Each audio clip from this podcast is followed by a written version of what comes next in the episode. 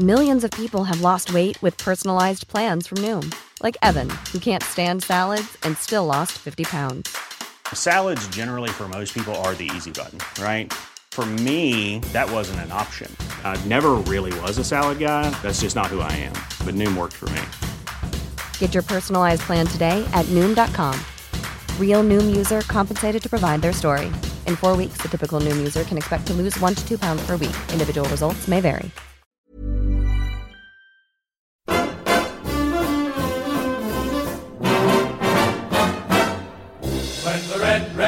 Robin comes bob, bob, bobbing along, along, there'll be no more sobbing when he stops throbbing his old sweet song. Wake up, wake up, you sleepyhead, get up, get up, get out of the bed, cheer up, cheer up, the sun is red, live, love, laugh and be happy. What if I be blue? Now I'm walking through fields of flowers. But still I listen for hours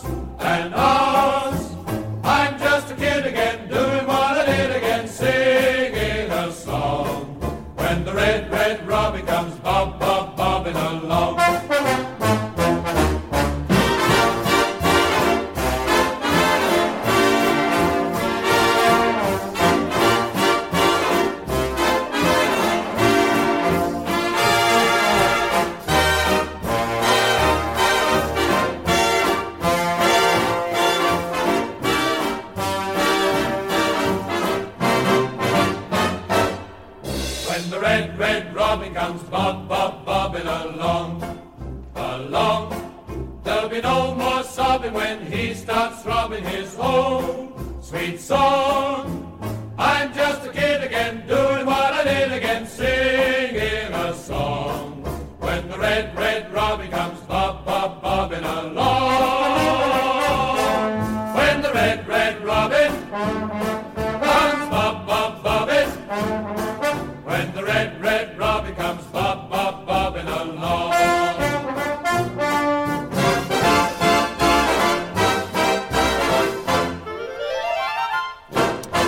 display and a result to please telly addicts around the globe. Victory over Pompey gives Charlton an eight point cushion in the race for the playoffs. Welcome to Charlton Live.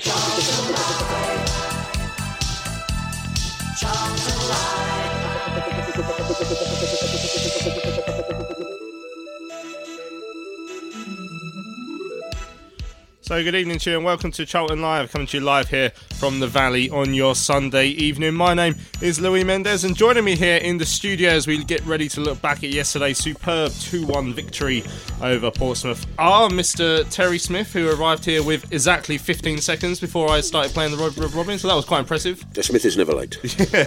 I mean, you were literally late the last time you That's were here, true, but yeah. yeah, Get, get, getting better. Apart from the last time. At least you didn't swear. Exactly.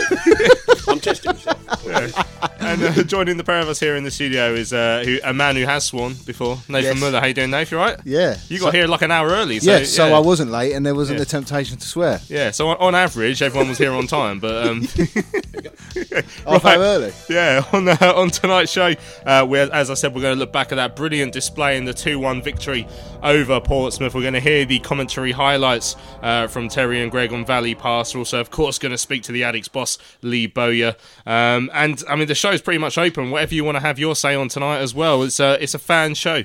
And uh, for that reason, he actually actually went and spoke to an actual real fan yesterday, Liam Anderson, uh, outside the pub. Um, we're going to talk to him, find out what he's made of the situation over the last few weeks. I might start doing that more often because Liam was really good. So just go and speak to actual fans rather yeah. than wasting my time with uh, with Nathan all the time. Exactly. And also, we're going to speak. Outside ra- random pubs is basically what Yeah. Oh, uh, what's going on with your microphone, Tel? Is it on? Um, Yeah, it was working. yeah. Okay. Keep going. It's all right. Keep going. Um, and uh, and uh, also, um, uh, we're going to hear from a man called Jacko, who comes not the Jacko, but uh, another man called Jacko, who comes over from Holland to watch the Addicts as well. So, uh, Nathan, just before we hear the highlights yesterday, that performance, uh, the atmosphere inside the ground, sorting out the Sky TV curse as well. I mean, it was the uh, the perfect evening. Yeah, it was. I, I just said off um, just before we went on. I thought um, that uh, Pompey were poor, I, but um, until said we didn't really let them play, which was true. But I think from start to finish, um, we we were dominant. Joe Aribo, we, you know, was was unreal. Um, Bielik was, you know, to be fair, Jacket did say, didn't he, like the our midfield were very, very good, and I agree, and I think that's what won us the game. Um, and also, just nice to get, you know, scrappy goals like Taylor's one, something that we've missed in recent weeks, just to just get the get the ball over the line sometimes. And um, but it did get to that stage, which we've got in the highlights, where um, Igor made a good defend, defending save for them. I thought, oh, it's not going to be one of these ones, is it? But no, yeah, absolutely amazing, absolutely buzzing. Um, it's probably likely we're going to get them again in the playoffs, but. Um, no, you never know. It's you too, never know. Too early to say anything for certain in this but time. Yeah. But um, Terry, I mean, it, it, wouldn't be a traditional Charlton performance unless there was five, uh, five, ten minutes of squeaky bum time at the end. And uh, I mean, there was that block from Patrick Bauer as well. I mean, it, it would have been a travesty if we hadn't won that game. All right, tell your mic's broken, so we're gonna we're gonna have to sort that out during the highlights. Okay, so let's let's go straight to the highlights uh, to listen uh, to to Valley Pass highlights with Terry. Uh, you'll actually get to hear his voice on these, uh, and with Greg Stubby. These are the highlights of yesterday's two-one win over Portsmouth. A big switch to the right-hand side. Purrington read that, but uh, didn't get the header there, and it's flicked on. The second attempt into low into the penalty area. Bauer's in front of him, and he gets the block. Bauer, and it's away for a throw. With the corner from the Charlton left ball into the box. Naby Sarzao and it's just flicked off Naby Sarzao. It turns away superbly from Evans. Finds Aribo again. Aribo, little touch to Williams. Williams out to Purrington. Purrington's going to use Williams again. Williams, little touch into Aribo, goes for the return. Williams, and he's in the box. Good move. A brass of goal. Cullen, oh, cleared off the line. I think that might have hit Vetokele. Charlton with a glorious opportunity to score, and it hasn't come. But Bielik now back on the ball. Cullen swings it in. It's decent looking delivery. Oh, over free header. Oh, Joe. And heads over the bar. Oh, Don't what think an he realised opportunity. No, a free header. Absolute free header. Get it on target. to go. Williams gets across to left hand side to pick up the ball for Charlton. Williams chip ball forward towards Taylor. It's over his head. Vetokele picks it up on the edge of the box. Comes to Cullen with a shot. Oh, and uh, corner. He's claiming a corner, Josh Cullen. He didn't Cullen's quite convinced. execute it perfectly. Cullen is a little bit of a scuffed effort. But again, decent hold up play from Vetokele. And Cullen's effort was wide in the end and no corner. Switch across to left hand side, and Purrington's a good one. Bielik looks okay for the time being. Purrington looking to try and oh, he looked to take on Thompson, instead goes back inside to Cullen. Needs a little bit of support. He turns, works a bit of space for a cross. Cullen ball into the box, finds Aribo. Aribo! Aribo! One Joe Aribo! Joe Aribo with a Superb lovely goal! turn inside the penalty area. His shot went across the face of goal, and MacGillivray didn't even go for it the end. It's past him and into the back of the net, and Charlton just before half time had the lead. Oh, superb work. Again, Krystian Bielik at the heart of it. Lovely turn. Combined with Josh Cullen. Then got some space. Found Purrington on over on the left hand side, who gave it into Joe Aribo. He thought uh, perhaps because the momentum stopped a little bit, but then the ball into Joe Aribo kept his run going by uh, Josh Cullen into him. Turn was superb, and the strike away to MacGillivray's left hand side is no way he was getting it. Cullen, what a beautiful spot to pick out Joe Aribo in the box. And the young man in front of the television cameras made no mistake. Brown goes across to take the corner with Evans as well. Brown left footed option, Evans right. Will be Lee Brown to take. Swings it into the six yard box. It's ahead of the Oh, main. no, come and on. There's the equaliser. Far too soft. Portsmouth's only attempt on goal. A simple ball to the back post. Curtis jumps and Curtis scores. Well, we said to try and keep it tight, and we left Curtis all on his own in the six yard box. Free header. It's far too soft from a Charlton perspective, who up until that point have been excellent in that first 45 minutes. As Charlton get the game back underway. Comes to the edge of the box and Thompson. Thompson further right is low. Low inside the penalty area. Go for goal. It's got to be offside. It's an offside. Has to be offside. It did look offside as Curtis ran forward. Don't know if he needed to touch that. I don't think he was in the, the right position, the linesman, but he had to be offside. Saar with the ball forward towards Vetokele. It's actually Evans who's off the pitch momentarily for Portsmouth. Vetokele on the left hand side thinks about a cross. It's been held up by Burgess. Ball inside finds a Rebo. Rebo early Ooh. cross comes towards Rees. Can he get on the end of it? Rees across to Taylor. Yes! Come on! Jordan make it two. Lyle Taylor getting the goal that he wanted. Great endeavour from Ben Reeves just to stay with the ball and just toe poke it in the way of Lyle Taylor, who had an open goal and couldn't miss, and Charlton restore their lead. Oh, it's a perfect start in the second half for the Addicts. Portsmouth down to 10 men. Come on! But great work from Igor Vetokele to make the run into the corner, to hold the ball up. He didn't just blind panic, hitting the ball into the box. He waited for the perfect opportunity to deliver it and did so into Ben Reeves, who uh, got lucky with a slight deflection and poked it towards goal. And Taylor there to finish off the job. It dropped to Reeves. Reeves' first touch takes him wide right. Still on it though, into the corner. Goes back on his left foot. Is he going to get a cross in? Uh, trying to go back on his right, but now the left foot cross comes in towards Taylor. The far post, touch to Bauer, takes a oh. shot. Oh, saved away to the left hand side. And then Taylor, in his attempt to get there, just lunges a little bit at Thompson and uh, Portsmouth have a free kick. Brown picks his pocket, goes right to Pitman. Looks up, thinks about a shot. Pitman instead crosses across. Lowe's there. Oh, and how did he miss that? It's back across the goal. Curtis can't get there and it's away for a goal kick. Oh, what an opportunity. The ball in for Pitman was exquisite. And Lowe looked all the world. They had so much time and could get on the end of it. Just got his connection all wrong. I think he got caught into two minds whether to go for goal or find Curtis. In the end, did neither.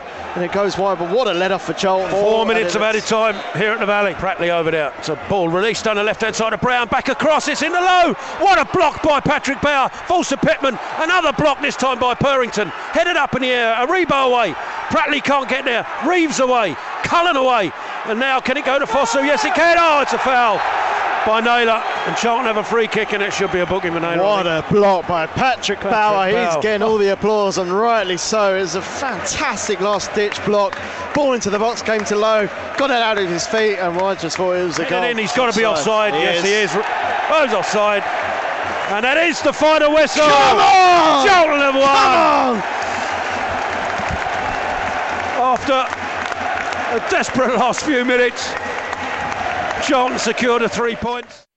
So there we go. Uh, the highlights of yesterday's win over Portsmouth and uh, a brilliant result and uh, brilliant commentary as well from the lads there. Uh, great to relive it because obviously it was a massive, massive win uh, for the Addicts and, and, and, such a strong performance as well. Right now, hopefully we can welcome Terry. Terry, yes, there we it go. Works. There we are. Yeah, so um, Terry, I mean the, the performance as a whole, I mean as I said, apart from that last 10 minutes where it got a little bit nervy, and maybe after the first five minutes as well, it, it was such a strong uh, display from the it lads. It was a great day, wasn't it? I mean, from start to finish. The uh, the fact that we were on the, on the TV uh, is normally a hoodoo for us. Um, we put that to bed. Uh, it was red, white, and black day, so you had uh, justifiable reasons to be proud of the club. Uh, and then we go and put in a performance like that. Uh, against uh, a top six rival, you know, and somebody who, who says we might meet again. Who knows? Uh, but it's it sends a statement out there that uh, we are a good side.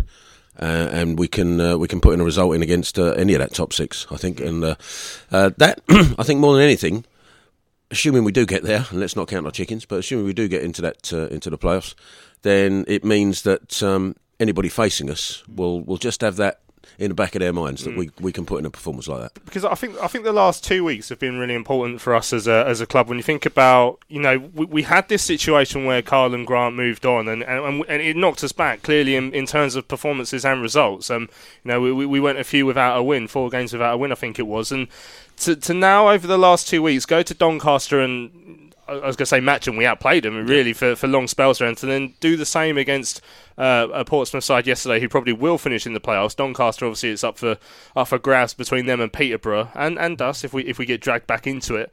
Um, to to put in those displays against teams that are there or thereabouts in terms of that end of the season because I think if you look back last season, I remember at one point we were really struggling against the, the teams we would actually play in the top six if and when we got to the playoffs. You think about the home game against Shrewsbury. Uh, you know, there were a lot of games last season where we struggled, but this year we're, we're putting in displays that will make the other sides that we could face in those playoffs stand up and take notice. Yeah, I've, uh, what I always tend to do is whenever we play, I always look at. Um, I go on Twitter and look at the other team sort of fans' views, and I mean, Pompey yesterday was saying that we looked very good. Donny last week, I was in in the pub waiting to go home, and they were saying we were the best team to go there in football wise. Um, and like you say, considering Karlan's gone, I think if as long as we as long as we, we stay, you know, composed in front of goal, we're always going to create chance with that midfield. I mean, every single one of those midfielders yesterday was unreal. Um, and I even Sunderland to an extent. I mean, I know it's the first game of the season, but we didn't we didn't roll over. So I think, yeah, like, I agree. I think there's a lot of teams in there won't be wanting to play Charlton in those players if we do end up there for sure. But um, which is a good thing. But um, but obviously, I know we'll all stay humble and it's going to be tricky. Um, but it's always a nice thing to get one over. Like you said, the last two weeks, two difficult teams. You know, they're not bottom of the league, um, and we've, to be fair, that probably deserved more at um, Donny maybe. But yeah, no, good good start, and it keeps us in good stead. The the way the, the, the game sort of transpired, other than like I say the the opening five minutes or so, where Jamal Lowe had that opportunity that was well blocked by Bauer, which turned into a bit of a recurring theme actually as the as the evening went on. Of course, because we saw that again in injury time. I mean, it was quite clear that from that first five minutes we were just controlling play, and um, maybe it, it, took us up until 20 minutes to get our first real sight of goal, uh, which Igor accidentally got in the way of. But you could tell we were turning the screw and putting the pressure under a team. And you know, there, were times in the first half of the season when Karlan was still here that we, even against you know the likes of Barnsley who came to the Valley, we'd be quite happy to so try and soak it up a bit and then try and hit him on the counter. Whereas it was a different style of play for us. We were just dominating possession, just trying to play it in and around the, the final third, and just being patient and waiting for our chances. Well, we have to be we have to play in a different style now. Uh, without Karlan Grant, we have to uh, we have to adapt. Uh, and uh, although we keep the same shape, gen- generally speaking, the diamond, uh, we can't do that lightning break stuff that uh, that we did when Karlan was here. Uh, Eagle's not no slouch, by the way, but he certainly hasn't got the pace of, of Karlan Grant. So we have to play differently, and the midfield has to step up. Uh, and um, I mean, Joe Aribo, everybody's raving about him, and quite rightly so. But strange, I thought uh, in the first half, uh, Krystian Bielik was was outstanding, mm. Uh, and I think had he stayed on the pitch in the second half, he probably would have nicked the man of the match if he'd have put in the same shift. Um, but Joe was. Uh, Joe has got that sort of strange style about him at the moment. He's, he's sort of uh, a languid style. You know, he, he doesn't uh, he doesn't he's not a box to box midfield player. You know, you don't uh, you don't look at him like a whippet running around, but he's just has got that ability to do stuff with the football, uh, and especially when it's at his feet. Uh, other players trying to get it off him, the opposition, and, and he just uh, he can he can jink past two or three, and he just mm. opens teams up, and they don't know how to play him. It's, it's, funny. I remember before Christmas, and uh, you know, people enjoyed Joe Aribo's performances in the run up to Christmas, but I don't think he was quite getting the plaudits uh, that he is now. But then it was so it was so noticeable when he was out. If you think about that away yep. game at Barnsley and the away game at Coventry uh, over Christmas, and, and, and we had uh, Pratley in the midfield, and you know Pratley has a role to play and certainly can play it well when he when he is needed. But he cannot fill the same role that Joe Aribo can. We need someone who can play the ball on the floor. Uh, I mean, I mean, th- there was something I saw yesterday. I don't know if I see if I've noticed it that much as well from Rebo. The amount of times he won possession when when Pom- Pompey had it in the middle of the park as well. But yeah, it, it was so clear over Christmas that we were missing him, and since he's come back, I mean.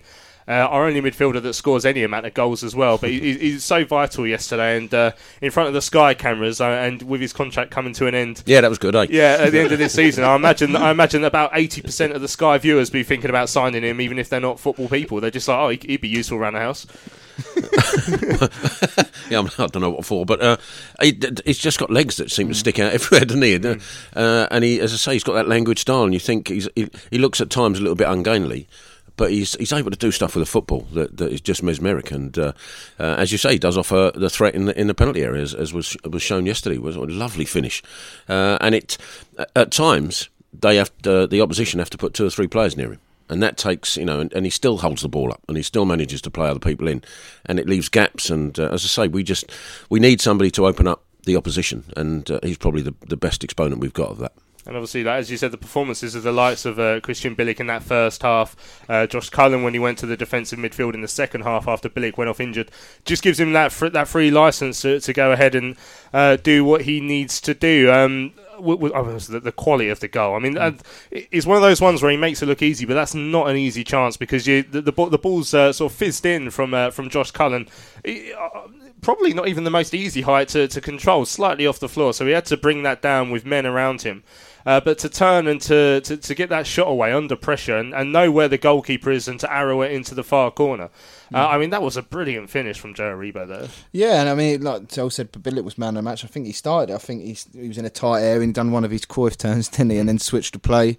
Um, but one at that ball from Cullen, it's so difficult because it's an in swinger. It's so difficult to defend unless someone's in front of Joe. And obviously, they got him on the wrong side and yeah, even though it was a great touch, and yeah, he still had it a lot to do. It wasn't centre of the goal. He still had to play it across the goalie, and um, but yeah, that's what that, that's what we've missed. Those goals. I mean, how many? What's that? He's sixth or seventh? Is it? Sixth, Joe? Sixth, I think, of yeah.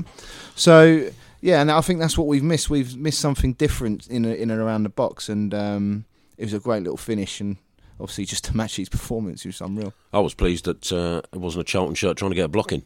yeah.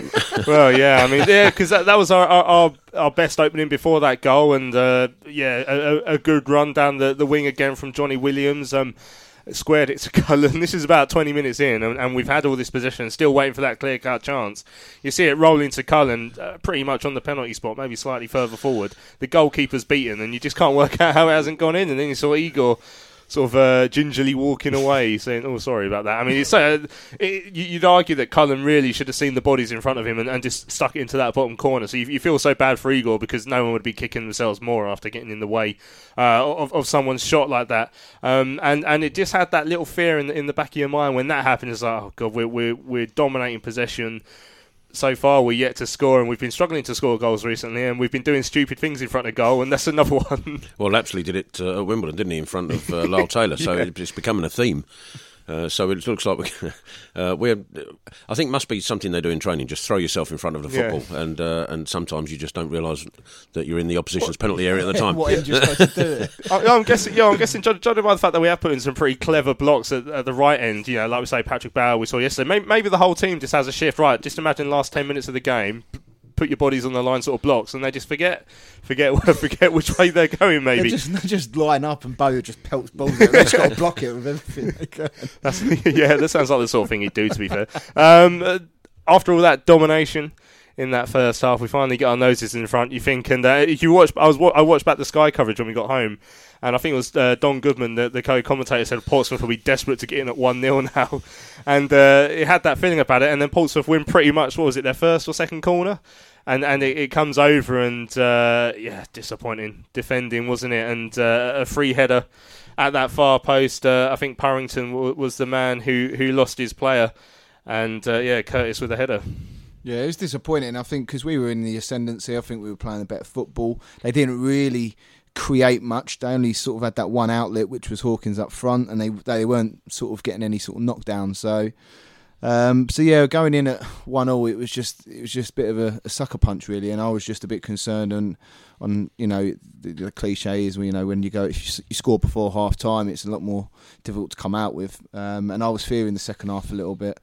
But then I thought, no, they've not really created much. We've got the upper hand. I think if we keep calm, we'll do all right. But um, it's a good little header from the lad, to be fair. Um, yeah, Ronan Curtis. he was uh, giving it a little bit to the fans, I must yeah, admit. I wonder if he stopped. Didn't doing quite get that, Yeah, if I'm honest. uh, I- I've always said if I was if I was a, a footballer, I imagine I'd do that every game. It's just it's a way to Just rub wind the fans up. yeah, yeah, like a Robbie Savage character. Although it does come back to bite you on the backside when you have a goal ruled out for offside. Uh, and then lo- go on to lose the game, and there was quite a funny shot of him banging the floor near the end of the uh, of the game. So important that you start that, that second half well. And as we said, there was that goal uh, from Curtis, uh, got a touch off uh, Jamal Lowe's shot, clearly offside uh, at the time. Even uh, even though we had uh, Premier League officials yesterday, I imagine a League One uh, official would have spotted that anyway. And uh, we go almost immediately down the other end. And now I, I have to give some credit to Ben Reeves. I didn't give to him uh, in, in the stadium yesterday because I didn't realise that when he had his chance, I thought he had a shot at goal and it got blocked and it just rebounded to Taylor. But he's actually done so well just to get his head up and see that Taylor was unmarked in the middle there. Yeah, a little toe poke after the initial shot was uh, was blocked. Uh, he, he stayed alive, stayed uh, stayed alert, uh, and managed to get a foot in. Now, of course, that foot, you know, that touch could have gone anywhere, but uh, it went straight to Lyle Taylor, which uh, uh, and he'd been desperate for that. And I mean, I know I spoke to him yesterday, and uh, people say he hasn't scored for however many. Two months. Two months, yeah, it is. But I mean, he hasn't played. For, he didn't play for four of those, did he? So uh, four, four, three games, wasn't it? Yeah. So uh, it doesn't feel as mad, but um, desperate to get a goal and uh, really pleased for him because he, he put a shift in. Well, Mm. they all did, but he, he really put a shift in up top. Yeah, you could tell. Um, you could tell how much it meant to him. There was some great celebrations from Lyle Taylor. As you say, we, we, we spoke to him yesterday. Um, it was, yeah, only five, it was four or five games without a goal. I think his first goal in five games. But as you said, because it's spread over two months, it does feel like a perhaps he would be a little bit of a monkey on his back, especially since it's the first goal he's got since Karlan's left. Um, you know, in, in terms of a strike partnership, I've, I've actually I've noticed a few little bits between him and Igor. Uh, Igor's movement's been pretty good over the last over the last two games, which which which could just be. I mean, he's never going to be as good as Karlan, if we're being totally honest, uh, Igor. But if he can just be that little bit of a foil for for Lyle Taylor, then that could again stand us in good stead for the rest of this season because you know, a, a, month ago when, when Karlan had just left and, and we go on this little bit of a, a, winless run, I mean, everyone's really worried, but now just things are starting to click back into place. I mean, you can see it with the celebrations at the end there. I don't think anyone was uh, was any any uh, way nervous about how the rest of the season's going to go, but just these just these signs that things are sort of back on track now, and you know, even with that eight point cushion, we've got enough of a enough leeway to screw it up majorly if we want to for a while anyway. Yeah, I think it's good.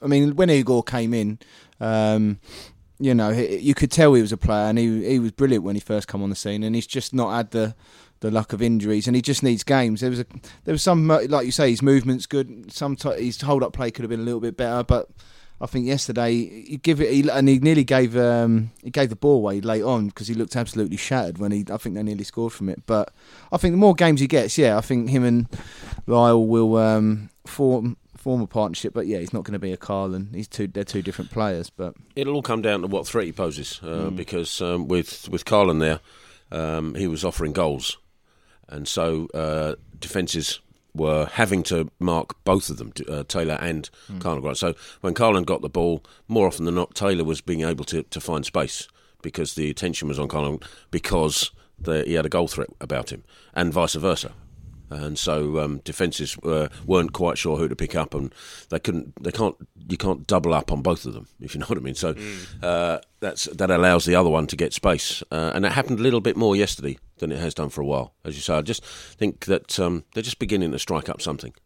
Uh, hopefully, um, Igor away with a few goals as well, which uh, which will take the pressure off Lyle, of course. Mm. Yeah, and uh, and the midfielders as well, which uh, which we saw yesterday uh, with Joe Aribo. I mean, uh, Patrick Bauer nearly had one as well tonight by a really good uh, save from MacGillivray or whatever his name was. Um, but yeah, as we said, last ten minutes you're going into sort of nervous territory as you always would. Pratley's come on just to try and shore things up. We've gone a little bit more defensive, which was the plan to try and hold on to, to what we had, and, and we just have one particularly, or two hairy moments. That long ball over the top, the angled cross where Jamal Lowe uh, just tickled it towards the far post, and there was a man running in as well who couldn't quite get there, so perhaps a bit of a let off there.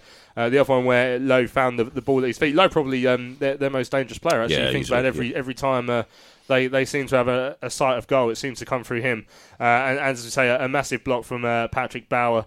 And then eventually we, we see out the added time. He seemed to play a little bit more than he needed to, which uh, which is a complaint I've had for the last couple of weeks now. But um, yeah, we saw it out, and I mean those celebrations on the Valley pitch. I mean Lee, Lee Bowyer running down to make sure he was involved with them as well. They were. He got there quick, didn't he? Yeah, well, straight at full time he went down. I think I know which way he went. I reckon he went down through the Vista Lounge.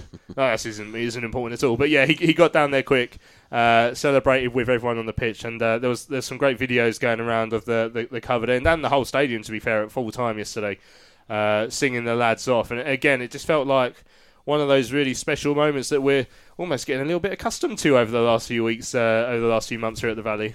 Yeah, uh, was, I think, um, yeah, like you say, it got a bit hairy towards the end, and it was a big relief um, because we, you know, yeah, it was on telly, um, it was under the lights, but we just bit a good, you know, a team who were in the top top six, and we're playing well at the moment. And it's not like we got a last minute penalty. We played really, really, really well throughout and deserved the win. So it was nice scenes at the end, and um, we're, we're we're doing good at the moment. It looks like we're riding on this little crest of a wave, which I don't really want to stop because I think um, I can't remember the stat they put out, but like the last our home form this year has been yeah, absolutely incredible. We're, we're 12 games unbeaten at the Valley now. Mm. Um, yeah, the the last two games was uh, were, were, draws here, which funnily enough, I mean, so by by winning yesterday, we've now won 11 home games this season, which is the same amount as last season. And that was a good season last season, mm. but we only won 11 times at home. So now, and we could have done that in early February, but we have now matched it in March, and it just shows how strong we are uh, at home. Um, I think they said in, in that 12 we've never conceded more than one yeah. at home, which is again an incredible record. And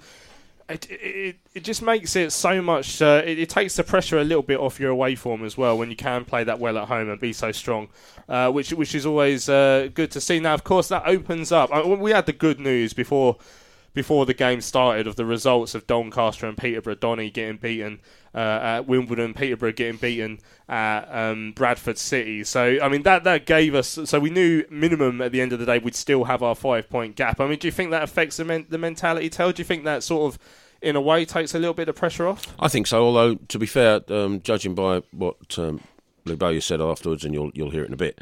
Uh, they obviously had a game plan for Portsmouth. Um, one of that being that Portsmouth are a physical side, so you've got to compete, you've got to battle, you've got to win the, the, the tussles and the and the battles all across the pitch. So they clearly had a game plan for the for the match.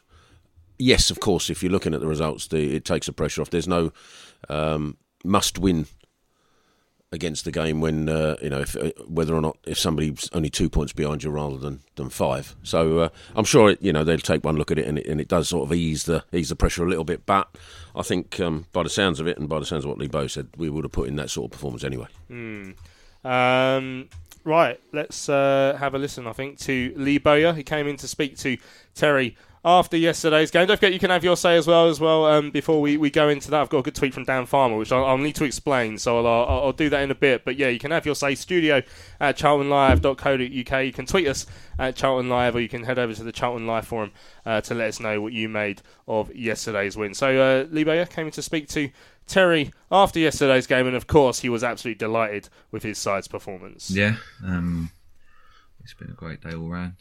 Um, results went our way for a change before kickoff and um, and and to get a performance like that. Do you know, all, week though, I've known I've known that this is what like we're we're going to put this type of performance in. I knew it because we haven't been playing bad, um, and I knew the atmosphere and and everything that the lads would grab it. You know, um, just been drumming into them all week like you have to compete, you have to compete. It's going to be physical. You have to because if you don't, you lose. It's that simple. That's what Portsmouth do. They they just run over the top of teams. They're, they're so so powerful. You know, they're full of men, and um, and they've got people that can hurt you. So I've been drumming that into them, and and I said like we have to play when we get the ball. We have to do what we're good at and, and move the ball quick. And, and and I thought they found it tough to, to get close to us at times when we had the ball. And from the first goal, I think 10, 15 passes, scored a great goal. Can see from the set play, Portsmouth are very good at set pieces, you know, um, which was frustrating because we've been great on, on that side of things. Um, and then I thought we, I thought we deserved it, you know, the chances we created first half and second half. I thought we um, we probably deserved three points. Did you need to pick them up uh, at that half-time break? I mean, the, the domination in that first half, uh, the the goal that came was uh, was a, a justifiable uh, because of the way we were playing, and uh, even after uh, Taylor's effort so had come off the back of uh, Igor uh, and and didn't, uh, sorry, Josh Gunn's effort, sorry, off the back of Igor and not go in. Uh, we needed that goal to concede so quickly afterwards. Did you have to pick him up, or was the was the dressing room still okay? No, dressing room was fine. I just I just said, look, the only way they're, they're strong at set pieces. Like, and, and, and for me, the way that first half went, that the only way they was going to score was from a set piece. Um, I can't remember Dylan having too much to do other than pick the ball out of his net. So I said to him, look, just keep doing what you're doing. But they're going to come at us stronger, and, and, and we have to be ready for that. And but just keep doing it. Just keep passing the ball. You have to compete, but then pass the ball, and you will create more chances. And we've done that.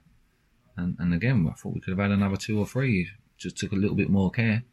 But, but yeah, it's um, for me. I thought I thought it was outstanding from start to finish. Their attitude and their their, their fight and togetherness. The, the crowd just just as soon as they walked out, you can tell like the crowd just on them and, and just got us going. And like it's like yeah, here we go. I knew it was going to be like this and losing Krystian Bielik at half time, who'd who'd had a great first half, um, was a setback, but not a setback that affected us too much. Josh Cullen dropped in there, and it was it was quite seamless. Yeah, um, I have to say, I think that's the best 45 minutes Krystian's had since he's been here. He's been getting stronger and stronger, and he's been taking less touches on the ball, moving it quick, and he, I think he's come on so much in that position. Um, and obviously losing him was, was disappointing he gives us that physical presence as well. Do you know how bad yet? No, don't know how bad yet. No, we'll know more um, tomorrow. I'll have more of an idea tomorrow. But Josh, we've got Josh Cullen that can sit in there and do a great job as well. So, um, yeah, disappointed to lose Krystian, but sorry, but um, yeah, but I thought Josh Josh let him in there well. Lyle Taylor has uh, uh, been, I wouldn't say starved, probably not the right word, but uh, is, uh, has not got the goal that perhaps um, he's deserved in some games. But of course, he, he was out for a, a, few for suspension. But uh, he must have been delighted to get back on the score sheet. It was a scruffy one, but they all count. Yeah, and hopefully now he go on another little run and getting goals. So um, as a forward, I, I, I've said it before. I believe you get rewarded for hard work and you have to keep gambling and, and closing down and and then because what you do is you, you close someone down and all of a sudden something affords you where you shouldn't really be.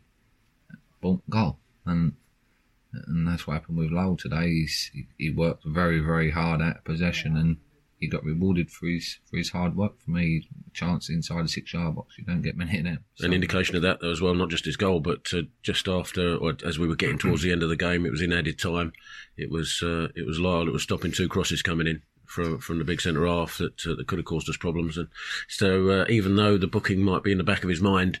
And not to get one, he's still putting his body on the line, as, as everybody did, to be fair. Yeah, and, and that's what we do. You know, we have, we have this squad of players, and, and and I know I keep saying it, but we have a squad of players that that keep going and, and they keep fighting, you know, and they know the importance and they know the situation we're in.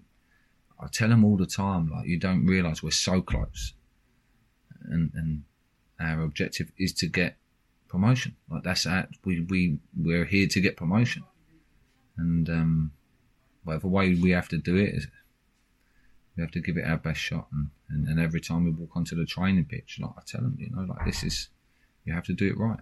And, and, and the same on the, on the pitch on the Saturday. So, um, but to me, like the, the way they all fight and the crowd are singing, and it's just it just puts a big smile on my face. It's a magical place to be the Valley when it's rocking like that, and uh, hopefully it won't be the last time this season. Uh, second game in a row against the top six side. Should have probably won away to Doncaster. Didn't quite do it. So mm. was today. I would say vital is probably not the right word, but was today really important to give the momentum going into the to the last ten?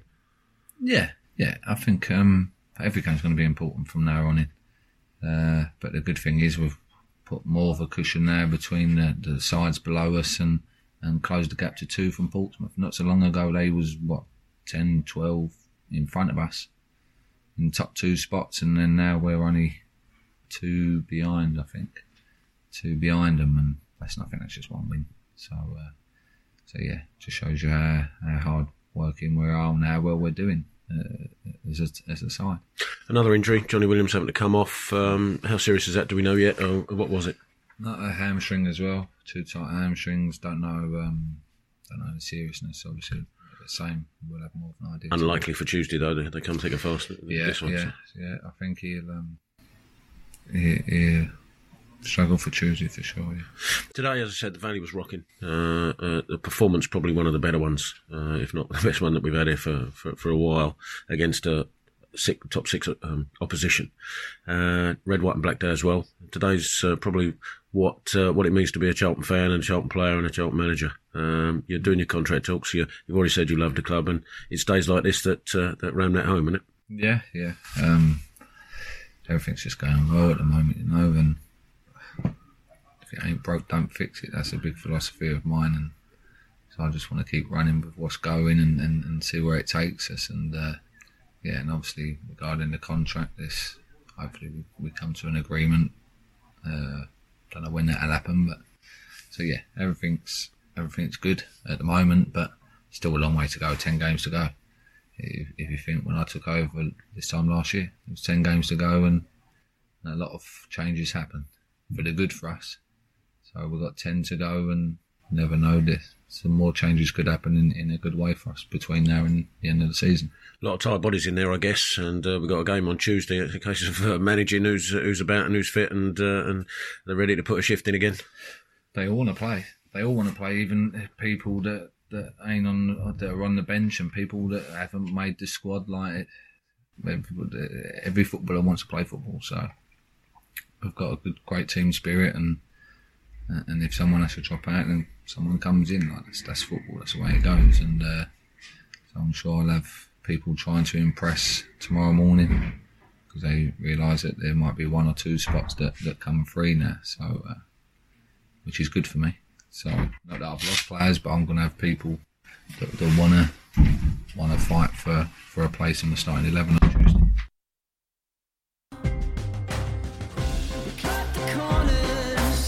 Momentum has been with Charlton. They've really played well this. Oh, it's a quickly taken half. corner into Williams in the penalty area. Chip ball back across. Headed clear. Only as far as Sarr gets something on it. So does Vetokele. Oh! oh! cleared away. Be Sarr again. Yes! Come on! This time it was Vetokele. He got Vetokele's header. I don't know who it come off in the end. Deflected in. It might have been Williams. I've no idea who that came off last. But it over the outstretched hand of Ramsdale. But it was Vetokele's header. John McEwen up for the uh, dropping ball, but it took a deflection off of somebody, and it's in the back of the net. Hey, I'm Ryan Reynolds. Recently, I asked Mint Mobile's legal team if big wireless companies are allowed to raise prices due to inflation. They said yes. And then when I asked if raising prices technically violates those onerous two year contracts, they said, What the f are you talking about, you insane Hollywood ass? F- So to recap, we're cutting the price of Mint Unlimited from $30 a month to just $15 a month. Give it a try at mintmobile.com slash switch. $45 upfront for three months plus taxes and fees. Promo rate for new customers for limited time. Unlimited more than 40 gigabytes per month. Slows. Full terms at mintmobile.com. Millions of people have lost weight with personalized plans from Noom, like Evan, who can't stand salads and still lost 50 pounds. Salads, generally, for most people, are the easy button, right? For me, that wasn't an option. I never really was a salad guy. That's just not who I am. But Noom worked for me. Get your personalized plan today at Noom.com. Real Noom user compensated to provide their story.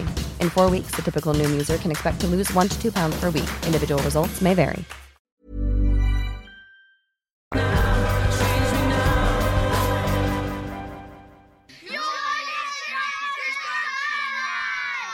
So welcome back to Charlton Live here on Maritime Radio. Looking back at yesterday's superb 2-1 victory over Pompey here at the Valley. Just heard there from the Addicts boss, uh, Lee Bow. You can have your say as well. Email us studio at charltonlive.co.uk. You can tweet us at Charlton Live. You can head over to the Charlton Live forum. There's a thread on there for uh, tonight's show. And uh, if you want to look forward to the uh, Burton game as well. Let us know what uh, what what you'd line up with if there's any changes you'd made. Obviously, with the possibility now, tell it sounds like uh, both Johnny Williams and Krystian Bielik came off with tight hamstrings. Obviously, it, is, it was too early to tell at full time yesterday, but you'd think with a tight hamstring it'd make them very doubtful for Tuesday. There's no way you'd risk them, uh, even if uh, even if they were fit to play. I think uh, hamstring injuries are horrible things, and so if it's just a little tight, they're not going to risk a tear or a, or a snap or anything like that in in a game. So uh, I think both of those won't make it, even if uh, even if they're able to. I think they'll give them a rest. Yeah, it is interesting that Bielik did try and play on because, of course, he first went down maybe sort of 10 minutes before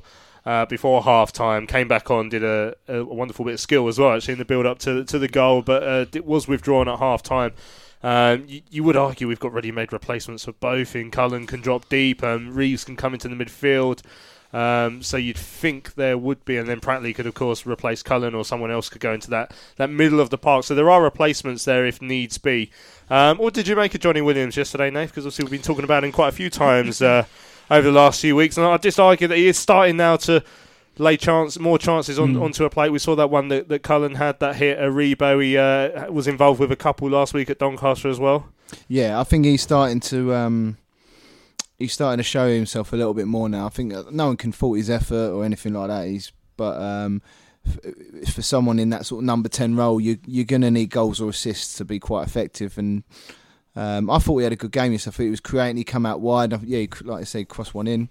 Um, so yeah, disappointed for him because he's he's just started showing it. But yeah, like you said, we've got ready-made replacements. But hopefully, it's not too long because he does he can drive with the ball. You know, he is good. He's very very intelligent. Um, and yeah, we do need him in the side. So hopefully, it's just a slight strain and not a And like Tell said, there's no point risking him. There's there's no Well, it- point. I mean, all. if if it's a strain, it's two weeks. If Yeah. if they snap it, then you're you're out for the season, the rest Yeah. of the season. So it's not worth the risk. No, of course not. Um, obviously, you, you mentioned Bayer there about his contract. He said during the week uh, that someone representing the owner had implied that at some point they're going to offer him a contract, which was uh, as, as vague as it could get. But it sounds like Living de Turk has probably said, "Well, we might give you a contract at some point when uh, when one of us gets around to it." I mean, obviously. It's, it's still a slightly strange situation that I mean that he's been allowed to run on this long in any, any stretch of the imagination. But I mean, we're desperate for some sort of consistency here at the club, I mean, and it'd be madness got- to, to not get him signed you up as soon as possible. You know, you got to be fair to them. I mean, they've got fairy tales to make up. They've got um, they got they got uh, uh, ridiculous uh, prices to reject. So you know, their, their, time's busy. So you know, obviously the contract is is a bit further down the list of more important things. Yeah, I mean, uh, obviously that that that two percent of Roland's time that he does uh, concentrate on the club, as you say, is very busy. Uh, demanding that the EFL uh, acquire the club is some interesting takeover news yesterday as well, which um, obviously we, we saw the bit in the standard and actually lines up with that 35 million pound bid that I mentioned on the show about two weeks ago. Uh, and and Are Rick, you claiming this is a scoop? no, not remotely, because I'm sure Rick knew about it before I did. I just said, "Oh, someone's told me something." Uh, but I was reading, I was reading the, um, I was, I was reading the Voice of the Valley today, sitting down to have a proper read of it, and he, he implied that uh, Roland has pretty much just ignored this bid anyway. So, uh, and and also that this bid would have happily paid off the seven million pounds worth of loans to former directors. So, I mean, this is the best bid you're going to get, Roland. So I cannot, I can't understand why anyone's willing to pay that much, to be honest. But I mean, it's, it's crazy that he'd be turning that down. And I mean, You can't use understand Mm-hmm. and Roland Duchâtelet in the same sentence. It's just not UEFA's possible. next. UEFA, we have done EFL. yeah. UEFA next. If not FIFA. FIFA. FIFA. If not the Queen, and then uh, he'll Oh, the keep Queen's a good shout. Yeah. yeah. Never know. He'll Yeah. probably would write a letter to her. yeah. Um, We're in the Lon- Royal, near the Royal Borough of Greenwich. Exactly, yeah. She's, she's already bought the borough. She might as well buy the football club. yeah, that's what he'll, exactly what he'll say. in his letter. Um, yeah. He'll demand. Well, there we go. Right. Uh, shall we have a look at some of the? Because the only thing is, I mean, I know we're talking, we're, we're enjoying the run again, and, and we have talked about the, the contract situation and what's to come at the end of this year. But there is still, th- this is a very nice distraction, isn't it, to what's. Uh, What, what's uh, bubbling under the surface and, and always has been. I- I'll tell you what. Uh, just tell a little personal story. My uh, my right shoulder dislocates all like every couple of years, and I did it today while I was on the sofa. Is that to get you out of those sort of straitjackets? no, but it, it just reminded. So it, it just reminded me of. My, normally, my sh- I'm just sitting there thinking, "Oh, sh- shoulder's fine," but I'm always worried just under the surface it's going to pop out. And it did it today. And it was out for about five minutes. I have to put it back in myself. And that's exactly what Charlton's transfer policy seems to be. It's just waiting for a disaster to happen, and all of a sudden. Charlton's right arm's going to fall off for about five minutes, and we're going to be stuck again at the start of next season. we are teetering on the edge, and we have been for how long? I don't know. It, it seems like an eternity. Um, and it is the only distraction. I mean, if it wasn't for uh, Lee Johnny Jackson, Steve Gallen, and, and, Mm. and the football players, uh, and the fans, by the way, um, we would uh, we'd be mammothly depressed more than more than we are at times Mm. It's- now. it's That that um, I, so I retweeted a, someone talking about a YouTube video earlier, but I'm sure there's plenty of videos going around uh, of the atmosphere at full time yesterday. It's just one of those ones where you just wish that everyone was here for it, and you under, obviously you understand fully the reasons why not, and and. Uh, and you agree with them in, in, in many in many ways, So you- but you just want the Charlton family to be back together, and obviously there's only one way that's going to happen. Every single fan that isn't here wants to be Yeah, here. look at Blackpool yesterday as well. I mean, what a moment uh, for, for them getting that last minute uh, equaliser. I'm, afraid- a few of them are going to have to be banned now for running on the pitch. But, but uh, yeah, one day that'll be us and uh, something I look forward to. Right, don't forget on tonight's show, we're also going to hear from uh, Liam Anderson. I spoke to him outside the pub yesterday. Uh, I got given like a brief from, from BBC. They wanted they wanted um, a real Charlton fan. They also wanted a young Charlton fan. So it left me in a bit of a sticky situation because I, I you got fifty percent of it, then. yeah, so I was I was say, I was say, how do I go around to random young people and say, "Oh, can can I speak to you, please?" um, so um, You've got in trouble with that yeah, before. yeah. So so I went to so I went to the I went to the um the, the Royal Oak pub where we know that the right side of the covered end likes to drink. That that little group down there. Um, I was actually after a Bill because I know he's quite a young fellow as well. So so I went in, made an absolute idiot of myself, saying, "Is, is he's quite young, isn't he? Is he here?" And everyone's looked at me, especially Dan Farmer, who said I was calling him old. Well, so that, that wasn't the implication. Uh, I think it was, mate. But it was, yeah, Dan. but it was. But uh, Liam was there, and This is the reason he's yeah. dislocated his shoulder. isn't it? and uh, Liam was there and he spoke really well. So we're going to hear from him later on the, the situation uh, uh, at the club as a whole. But I want to I want to get onto the tweets about yesterday's performance. And the first one uh, comes in from Tony out in Spain. Uh, he said, I have so much to say about the game. He said it was absolutely fantastic. He said, sorry to me for not liking my tweets today, but he actually finally got to see a game uh, on the TV. Bielik, Sarr, Cullen, Bauer, and Aribo were immense today. And that's, again, that's why it was uh, one of the reasons it was a nice one yesterday, is because you know there'd be so many people around the globe, or even you know people in, in the UK who are boycotting at the moment who won't get to see us play that much, who actually got to see a performance and actually got to enjoy it properly. And uh, you know, I feel I feel so pleased for everyone uh, who who perhaps doesn't get to see us as much that they got to see that. Yeah, I, yeah. I've- I said um, earlier. Um, there are a couple of couple of mates of mine who are uh, support um, Premiership teams like Southampton and Spurs and, and West Ham, and they said that we we did, did play really well. And it goes on to the fact what you said about Joe Aribo and being out of contract and being on Sky, and they certainly set up and noticed him. So, uh, which is a bad thing, but in a good good thing as well. But yeah, no, it was nice to spend, like you said about the um, the people who stand away at the moment. It's nice to see them see a game and watch us play really well because our hoodoo is finally over. Yeah, and uh, exactly. Susie Stevens is suggesting a Charlton versus Sunderland playoff final Oh, at Wembley, oh, just yeah. like well, it'll be 21 years. Uh, 21 years by the time it happens. I mean, they're, they're, they'll be gagging to get some payback, wouldn't they?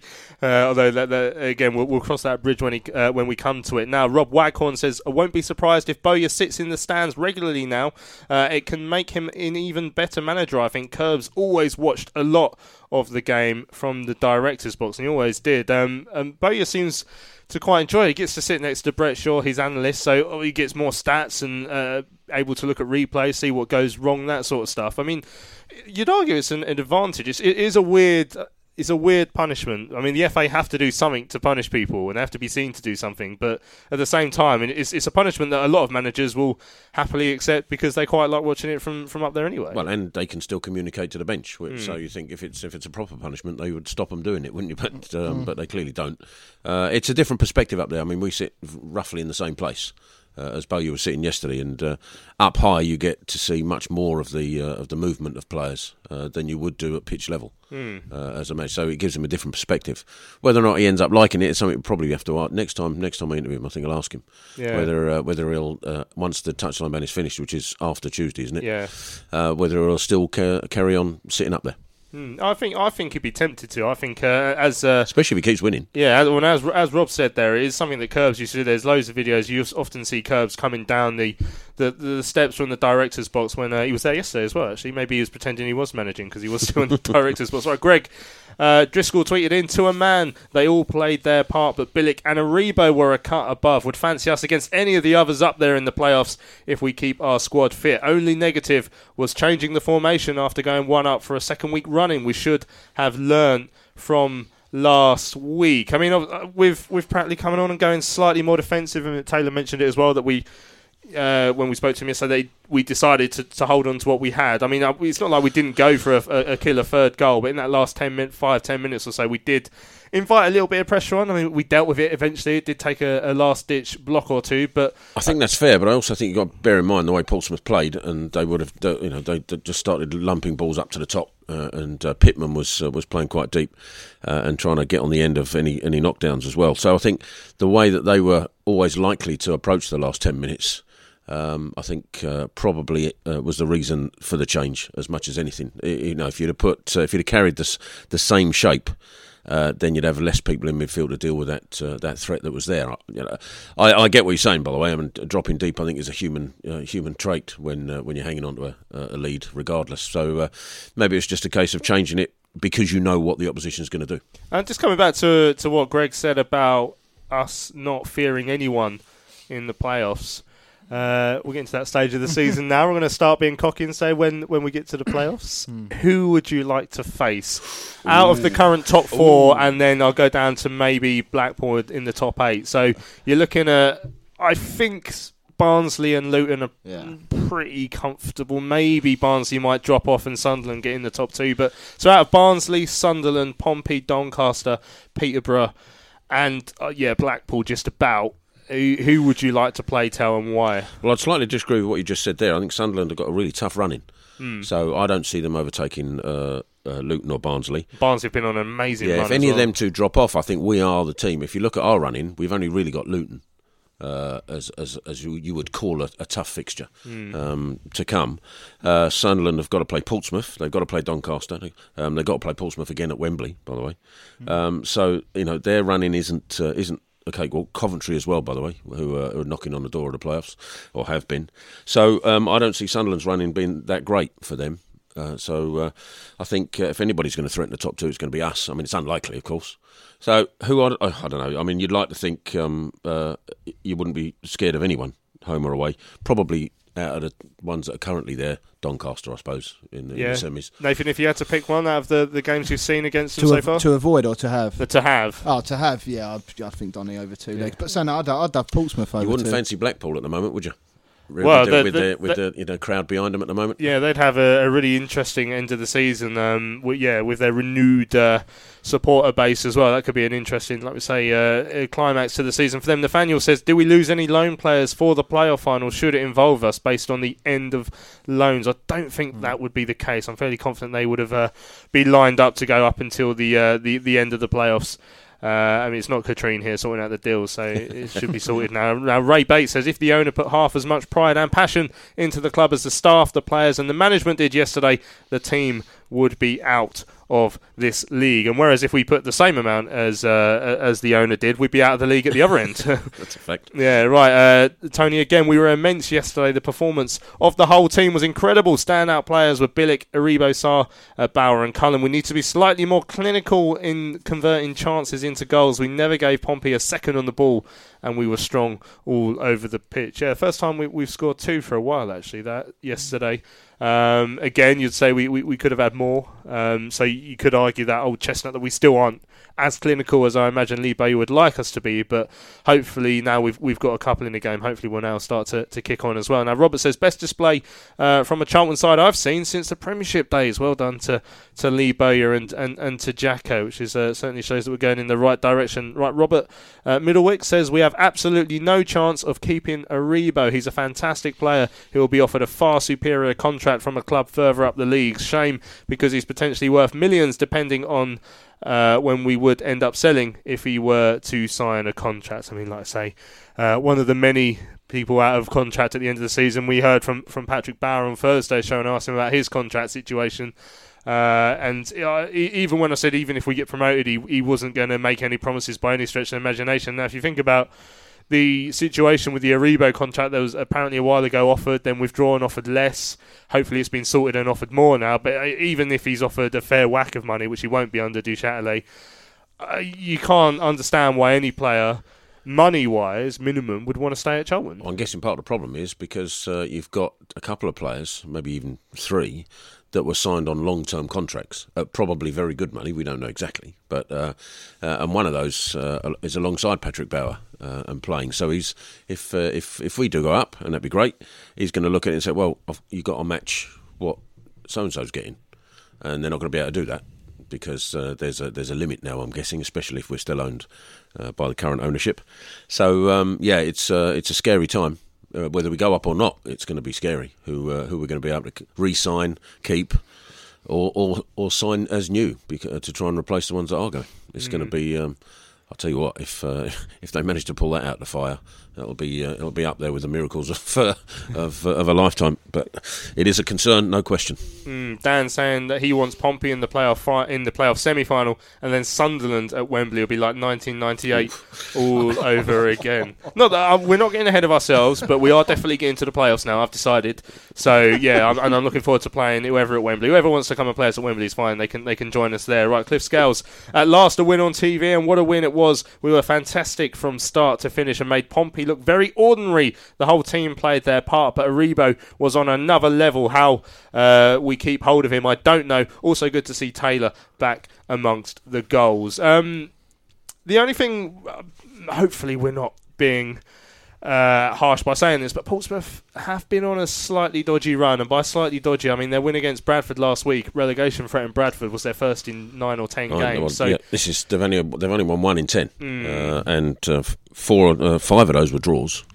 Um, and the others were, were defeats. So if they keep that run going, if you know, if they don't get another win in ten, then they're not going to be in the playoffs at all. It's funny actually um, when, when Kenny Jackett came in yesterday because I mean I know he's at Millwall and all that. I've always thought actually he's quite a good manager. What he did with Wolves as well. I always respected him as a manager. But sat in his press conference yesterday, it didn't re- it didn't inspire me or anything. Like, if I was a Portsmouth fan listening to that, I don't think I really would have uh, heard any of the excuses and thought, yeah, no, that that's fair enough. I, he, he, he sounded a little bit, I don't know, did- like like he'd run out of ideas a little bit. I think that's his character anyway. He's not. Mm. He's not one. Of, he hasn't got that demeanour about him generally. I don't think. Um, comes across sometimes as too nice. I suppose. Yeah, yeah, he does come across as nice, way too nice to be a, a former Millwall Well, manager, certainly. But like I say, a, a manager I've always respected. But there's just something about yesterday. I, I don't know. It just felt a bit flat when he came into the uh, the, the press conference after uh, the game. Tom Bramley says we were brilliant yesterday. Other than their goal and the miss late on, we didn't give them a sniff. If I were Bowyer, I'd be getting Aribo to sign on the dotted line first thing Monday morning. You can see why others are interested in him uh, when he puts in performances like that. I'm sure if it was up to Lee Bowyer as well, if he was allowed to uh, physically grab Joe by the wrist and force his hand onto the piece of paper, uh, he he would do so. But obviously, it's I mean the, the terms that we offer him are, are going to be the sticking point, and even then. You know, he, he might think, well, even if we offer him decent terms, if there's a, a championship club minimum offering him something better, or even the, the same the same wages, but in the championship, he'd be he'd be tempted, wouldn't he? The point is where we are as a club uh, Yeah. and the ownership. Even if he signs a contract, it's still no guarantee that he's still going to be with us next season. Because Mm. uh, if he signs a contract and then somebody bids for him, then we'll probably accept it. We don't even know if the it's like gonna be next year. and a packet of sherbet dip Do dabs. you know, we don't even know who the manager could be. I mean, for Joe, if you got on well with Bowyer and he's not committed yet, well, why would you commit to something if you don't know who's going to be here? Mm, excellent point. Right, Ev Jones, brilliant performance yesterday. Keep this up, and we will be top two. I've always said it uh, that we would. No reason why we can't if we stay injury free and red card free. It will be a tantalising finish. I think the only reason why we're, we're ruling it out is because there, there's ten games left, and it's a ten point. Uh, gap that we need to overhaul, and it's a Barnsley side who haven't lost in about 17, 18 games now. A Sunderland team who've got a game uh, on us in, in advantage. Portsmouth, at this rate, I imagine, will be finishing above. It would seem. Uh, but yeah, I think the only reason now it, it would be quite interesting to have worked out. You know, if you look at that four or five games where we dropped a few points, if we hadn't had that disruption of Karlan leaving and we'd been able to continue the form we'd shown after that little Christmas wobble where we, we got that great point of Sunderland, we had a, a brilliant result against Shrewsbury. If we if we had kept Karlan, you know, we really would have been in with a shot, I think. And that's so, it's it's it's just bizarre the, how you go from one week to another playing well, and then all of a sudden Roland just you know pops over from Belgium, just going to press the self destruct button quickly, lads, and then he's off on his way again. I mean, it's such a shame because know we really were getting up a little bit of a head of steam just after Christmas there. Yeah, and I think that's what the disappointing thing when Karlan left because everyone knew we was all in a good place. We had two strikers on form. We knew um, we had a good midfield and we'd keep creating. We were dangerous, and um, that you know that top two was always an option. And then I think now, ever since you know he came over and like you say, pressed the self destruct button. There's no. I'm not being disingenuous to any of the other players, but we have had to change our way of playing, like Tell said earlier, and, and you can tell. Um, and it's only and we had that little wobble, and it's only like now we're starting to get back into the groove again. And it, I think, like you say, ten points is a that's like what Barnsley losing quite what more than a third of their games or whatever. You know what I mean? It's a lot of games to lose for them. Yeah, I mean, you consider that since Karlan's left, we, we we've drawn three. Um, We're looking at uh, Southend, Blackpool, uh, and Doncaster. You'd, you'd have almost bet us to win those games with with uh, an undisrupted side. Uh, and Karlan Grant playing, so that's six points. That puts us uh, what on sixty nine. So we're only four points then away from Barnsley instead of ten, uh, and that's uh, that's just a, a two game switch, isn't it? Mm, crazy, crazy how we uh, we do these things to ourselves. John Ellis says, "I felt we were immense. Haven't seen the stadium that loud for many years. I just hope we can carry on for the rest of the campaign." Uh, uh, Tony, I've already had that one. Uh, Michael Broad said, "A great performance by every player. Fully deserved the win. Now on to Tuesday. Come on, you Reds." Connor says, "Probably the best performance I've seen this season. Every player worked their socks off uh, for the three points last night. Really showed control of the game. Yeah, I wonder if is it up there as one of the best? Because I'll say you you look at that." Uh, Barnsley game here at the Valley when when we beat them by two goals to nil. I remember at the time saying to Bowie that was probably the best performance of the season at the time. It's very different, as we said, performance to uh, to, to what we got in, in, in some of those games earlier on in the season where we would look so quick and so dangerous on the break. It was just one of this total domination, which, um, again, it's not something you're that used to uh, against another side in the top six, but we, we, we've done it the last two weeks, really, and uh, yeah, performances are certainly back on the up. Now, David Nichols says, fabulous, although as ever it was nervy at the end with only a goal lead. He's hoping the injuries don't reoccur uh, with a vengeance, and uh, as we looked top draw, uh, Aribo especially. Darren also says, one of the best and most satisfying performances of the season. The boys gave their all and got exactly what they deserved, which was three points. He also adds, what an atmosphere. Ollie said it was one of the best nights at the Valley in the last few years. The atmosphere was insane. The players show they can turn up to a big occasion, and Aribo was class. The way he kept winning the ball back. Bielik was brilliant as well uh, before he was dancing in that, mid- uh, in that midfield. He also says uh, that hope he's not injured for too long because his range of passing is just uh, brilliant. That's Krystian Bielik there. Uh, Charlton Exile, fantastic performance yesterday. Almost had me believing. Well, it's got, it obviously takes a lot to get Charlton Exile believing. Uh, I mean, I, I reckon Charlton Exile now, if, if, if you asked him, he'll definitely think we'll stay up. Vital Charlton, unbelievable atmosphere yesterday. I got crushed by my cousins uh, when the second went in, but it was all uh, worth it. Vital Charlton definitely living the dream there. He gets to, so he, went, he was at Bowyer's press conference during the week, and he still gets to be acting like a fan like that as well. Uh, must have had a cracking week there, Vital Charlton. Well done uh, to you and Nathaniel Miller. Three matches, eight points. If we win on Tuesday as well, I'm going to find it tough to go home. I have faith uh, this team is far better than last year's playoff team. Yes, and Nathaniel's been over from Ohio for the last three games and un- undefeated since then. Is there any way that we could sort of crowd fund for him to move to England? Kidnap would be cheaper. yeah, yeah, exactly. Yeah, I mean, I was, yeah, he'd be well up for that as well. uh, and uh, Martin says you can't. Uh, leave us now. We're on our unbeaten run with you here, talking to uh, talking to Nathaniel there. Right, let's have a listen uh, to one of our fan interviews. Um, like I said, uh, so I went into the Royal Oak yesterday uh, embarrassed myself in front of everyone, but I eventually managed to uh, to to get Liam to come and do an interview uh, with us. So the the the brief was I was told we want to get some real Charlton fans on, on this podcast that BBC apparently going to do at some point. But um, Liam was so good, I thought I've got to play him on, on, on Charlton Live as well. I wanted to find out uh, how how the fans are reacting to, of course, what's happened over the last few weeks with Roland Duchâtelet, uh, how how he was feeling about the performances over the last few weeks, where he thinks we're going to finish. Uh, but first of all, when I was speaking to Liam Anderson, he was sort of telling me uh, what he made of Roland Duchâtelet's recent outbursts. I think I think a lot of fans, including myself now, it's got to the point now we, we've realised he has he has completely lost it. It's got to the point now where if he wants rid of it, then he's got to do something about it himself. Personally, I think uh, Charlton fans want want it gone, and you know we, we, I don't think it gets. It's got to the point now where we don't mind who who it goes to. But in terms of him himself, he just has to go. If he wants it gone and he's getting offers, you know, if he is getting offers left, right, and centre, then then he has to be proactive and, and, and get it gone. It's just, it's as simple as that. Really. I mean, obviously, he made the headlines with that demand that the EFL took the club off him. I mean, from a personal point of view, that doesn't really seem to make much sense. As a Charlton fan, how did you feel when you see your own club putting that sort of statement on their own website? It's just embarrassing, isn't it? I mean, if you, you know, you, you get, you, you, know, I'm you know friends with any football fan. You know, you, get you get fans from you know Millwall anywhere. It, it, you know, they're, they're laughing at a club. You're laughing at our club, and it's it's, it's embarrassing. It's it's just not the Charlton way because we used to be a, a, club famed for the way we used to get run and, and, and you know the, the, sort of example that we set in terms of Premier League clubs you know a good 10 15 years ago. And now looking at us it's just not the same club anymore. And, and it, it's, it's it's embarrassing in, in terms of the way it's being run at the minute. And, and you can't really see it stopping at the moment until until he goes. Yeah, I mean you can see the damage that's happened over the last four years in terms of the relegation, the the crowds uh, sort of being cut by almost 40% in some cases. I mean, how far do you think this could go if he doesn't leave at some point in the near future? Um, I mean, like I say, we see Card come out and, and, saying about the about the boycotts next season until he, he, you know he decides what he's doing with season tickets and stuff like that.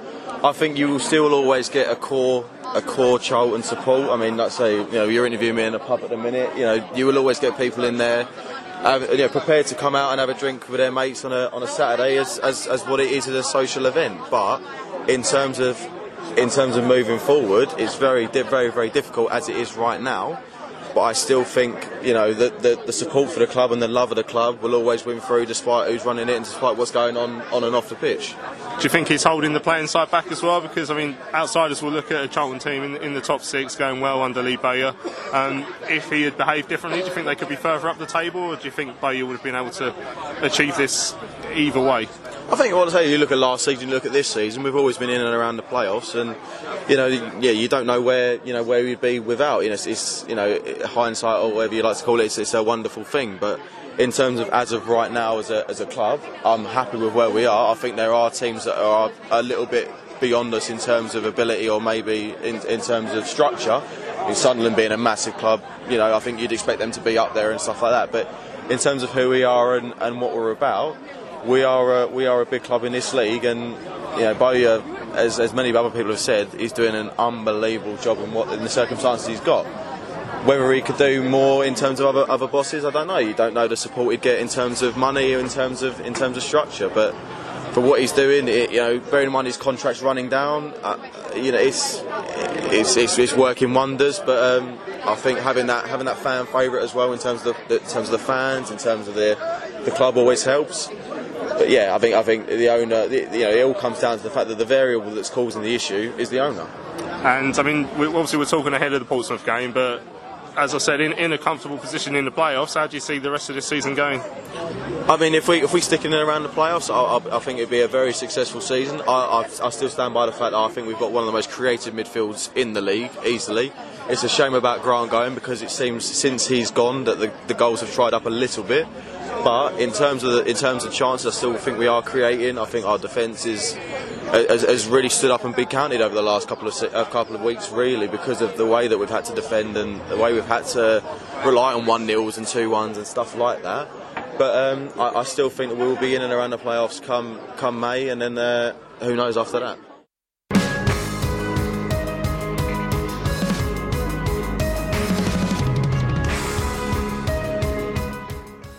We saying? Simon, what uh, were we Terry saying? Smith alongside me said he should line up for these opportunities. Oh, you know, is Naby Sarr can hit them. Josh Cullen is the other option. It's about Is that four yards 10 away. yards back for you? Four yards from the edge of the penalty area. Naby Sarr to take. Sarr over it. Over it is. Oh! Naby Sarr! Naby Sarr! oh, yes! We've been looking for a free kick hero, and it comes in the way of Naby Sarr.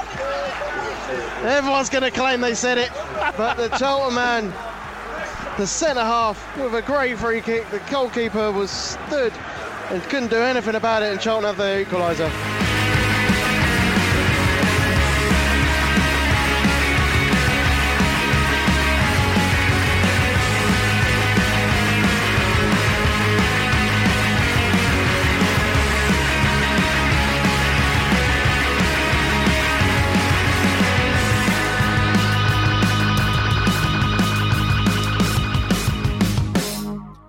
Welcome back to Charlton Live here on Maritime Radio. Uh, just heard from Liam Anderson there. Uh, Charlton fan, uh, always good to get the views of other Alex fans on here as well. Um, and yeah, he spoke really well as uh, as, as Dan's saying there. he says, "Nice one from this old git." Uh, Dan's, Dan's not going to let that go. Really, I feel so bad about that. No, you don't. Uh, yeah, but no, Liam, Liam spoke really well there. Uh, I think he, uh, I think he uh, displayed a, a, view that many that many holders were about the, the yeah. situation. Uh, good on the pitch, bad off it, basically. To, to sum it up nicely, but yeah, cheers to, to Liam for that. Uh, yeah, thanks for talking to us. I've been waiting for this tweet all day. Brian Cole, who, as many of you may know, lives down in Portsmouth, and his wife is is a Pompey fan, as is I imagine. Uh, her entire family says, I'd just like to thank all the heroes in red yesterday. Uh, they made it a miserable day for my wife and mother in law in the away end. I hope to be back in the house by tomorrow. uh, yeah, well, judging by how much Brian was uh, telling me he was going to uh, annoy his wife by the time he got home yesterday, I imagine, yeah, I can imagine it might even take slightly longer. Uh, of course. Right, um, don't forget we've still got Tuesday's game with Burton Albion to look ahead to. We're still going to hear from Jacko, who's a, uh, a, Charlton fan who comes over from Amsterdam, which is he's got one great line in that interview. I'm not going to ruin it for you, uh, but I really look forward to, to playing that for you as well. Um, we've got your emails and a few messages to, to, to chat about as well. I just want to bring attention though to the fact that on Tuesday evening before the Burton Albion game. Uh, Team Addicks, the uh, the lot of us who are cycling over to Amsterdam in the summer, uh, we'll be doing a bucket collection outside the ground uh, before the game. So if you see any of them, including our very own Nathan Muller, uh, give generously um, uh, because obviously it all goes to a great cause, and we're trying to raise as much money as possible uh, for the uh, for, for for Prostate Cancer UK. Uh, so make sure you give generously to them. Wednesday evening here at the Valley, it's Charlton Athletic versus Millwall in the women's game. So the the Charlton women uh, versus the Millwall Lionesses. We beat them eight 0 away uh, when we played them earlier on in the season. Charlton still challenging for those top two places. It's not going to be easy, but it's still there's still got an outside chance. So uh, I'm going to be down here on, on Tuesday. Hopefully Terry too. Uh, so yeah, so come along and support the, the the girls. They deserve your support. They've had a brilliant first season in the championship. So that's uh, that's here at the Valley on Tuesday on uh, Wednesday evening. Uh, so you can come down here twice. Uh, Tuesday against Burton for the men's team, Wednesday against Millwall. Both games to look forward to. Big games I'm looking forward to uh, as well. Well, let's get on to the emails. James Frankland uh, emails saying, "Hi guys, got to watch the game from my sofa in Alabama yesterday, and what a fantastic performance it was from the entire Charlton squad. Too many good performances to mention them all, and an overall work rate that Bowyer himself would have been proud of as a player. We need to start seeing off games though, maintaining that work rate every 90 minutes up until the end of the season and into the playoffs will be incredibly tough. Uh, there have simply been too many last minute saves, blocks, scrambles, and goals recently. We must make that midfield dominance count. Keep up the great work on the show. It's a vital resource for us Global Addicks. Well, that's brilliant, James. Thanks for that. Um, what, why aren't we clinical, Naif? Why have we never Um, been clinical as Charlton Athletic Football Club ever Yeah, in was- our entire I was- I was about to s- 125 whatever year history? What, what year is it now? I was gonna say, apart from, yeah, um, 113 year history. It's nothing new, is it? But um, I think we'll do it Tuesday. But apart from that, I don't, I don't, I don't really know why.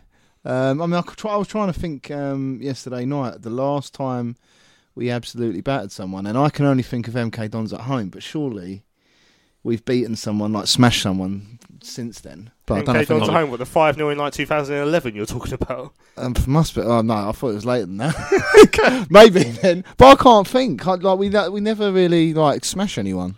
Stevenage like, away. for- oh, oh yeah, of course, duh. Yeah, I was but- there. yeah, but- but yeah. I don't. That don't count. No, yeah, Yeah, it does. a check of trade, yeah. I mean- but yeah, I don't Cup, know. yeah. We've always had players, though, haven't we? We've always had we've had a decent strikers.